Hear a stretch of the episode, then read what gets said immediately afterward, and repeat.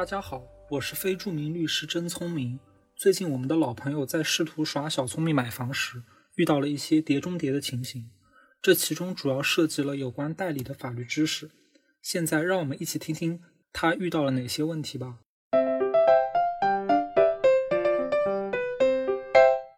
张三和李四是一对夫妻，结婚多年来，张三花钱始终大手大脚，瞒着妻子偷偷欠了一屁股债。终于有一天，债主找上了门，张三不得不卖房还款。但是呢，这房产是张三与李四的共同财产，不富裕的夫妻俩本就只守着房子过日子，李四肯定不会同意他卖房还债的行为，更不可能在出售房产合同上签名。眼看债权人催债越来越急，张三走投无路，最后铤而走险，想出了一记歪招。他每天在路边仔细观察，终于功夫不负有心人，他发现了一位与自己妻子李四长得神似的女子王五。张三赶忙上前搭话，希望王五能够假扮自己的妻子一天，和他一起去房产中介处进行身份核验，签订房屋买卖合同，并愿意出一千块作为王五假扮妻子李四的酬劳。王五觉得这简直是天上掉馅饼的好事。于是欣然答应。张三与王五到达中介公司后，发现这套房子的买主刘一并不在场。迎着他们走来的是一个娃娃脸的人，叫赵六。询问之下，赵六拿出了刘一书写的购买房屋委托书以及刘一的相关证件，称自己是刘一的代理人。房屋中介的工作人员认真比对了双方的证件与本人，发现王五与身份证件上李四的样貌几乎完全相同。认定王五是李四本人，于是主持双方签订了房屋买卖合同，并且约定一段期限后办理过户手续。谁知一星期后，事件真相纷纷水落石出。张三又一次在外面花天酒地后回到家，在醉酒状态下吐露了他找王五冒充自己妻子卖房的消息。李四先是无比震惊，勃然大怒，待自己冷静下后。立即主张王五的行为系无权代理行为，签订的合同无效，张三不能处置房屋属于自己的部分。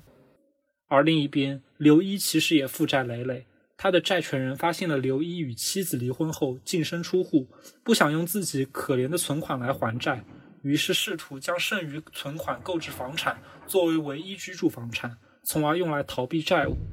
但随着债权人进一步追查此事，发现当时的合同代理人赵六居然未满十八岁，属于限制行为能力人，因而债权人主张赵六的代理行为无效。以上就是张三偷偷卖房过程中发生的奇事。要明白哪些行为是不可取的，关键是学习有关代理的知识。接下来就进入真律师小课堂时间。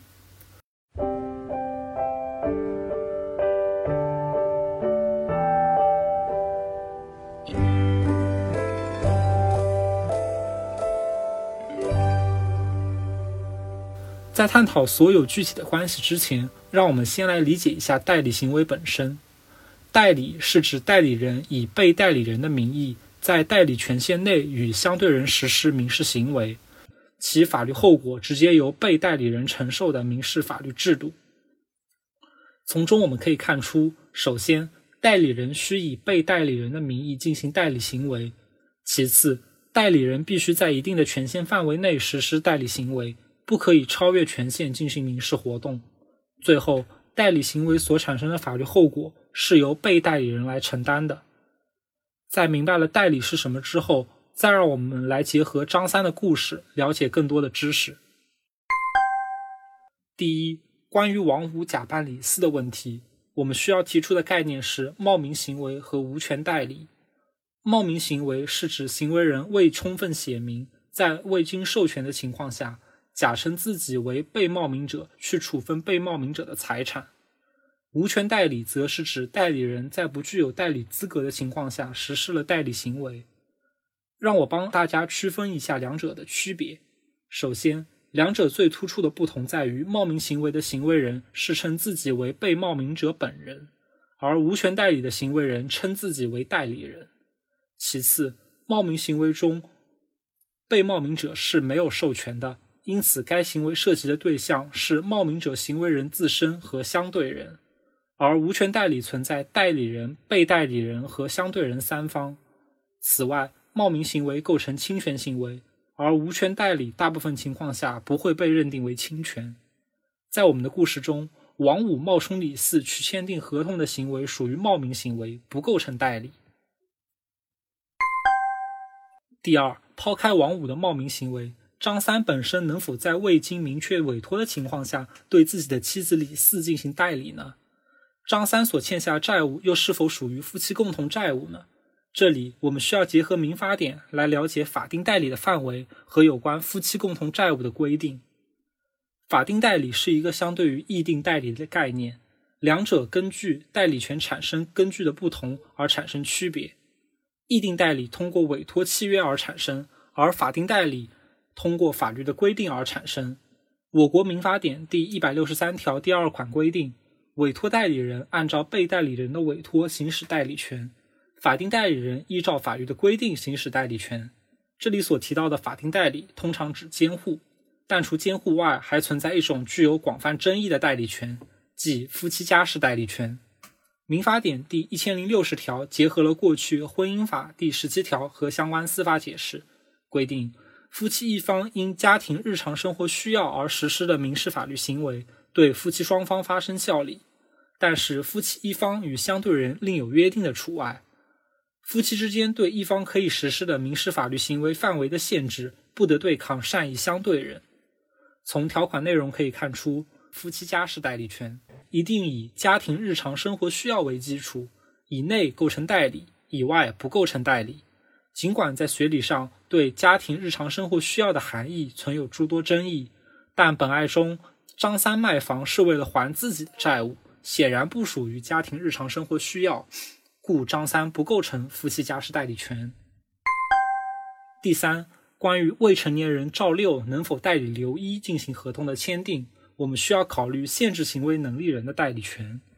我们看民法典第一百七十三条，其中第三款提到，代理人丧失民事行为能力的，委托代理终止。这里所述的代理人丧失行为能力，即丧失代理能力，具体指丧失全部行为能力还是丧失部分能力，才会导致丧失代理能力的结果多有争论。但由于我国也没有关于限制行为能力人无权代理的免责条款，所以实际上认为丧失了部分行为能力，即丧失了代理能力。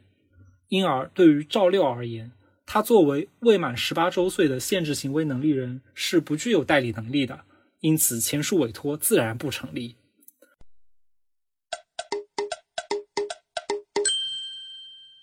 这份房屋买卖合同实在是问题百出。希望张三在学习了代理的知识后，不再通过冒名行为试图卖房，而是和妻子共同解决债务问题。也希望大家对于代理的一些关键知识有所了解，通过法律来保护自己的权益，进行合法且有效的市场交易。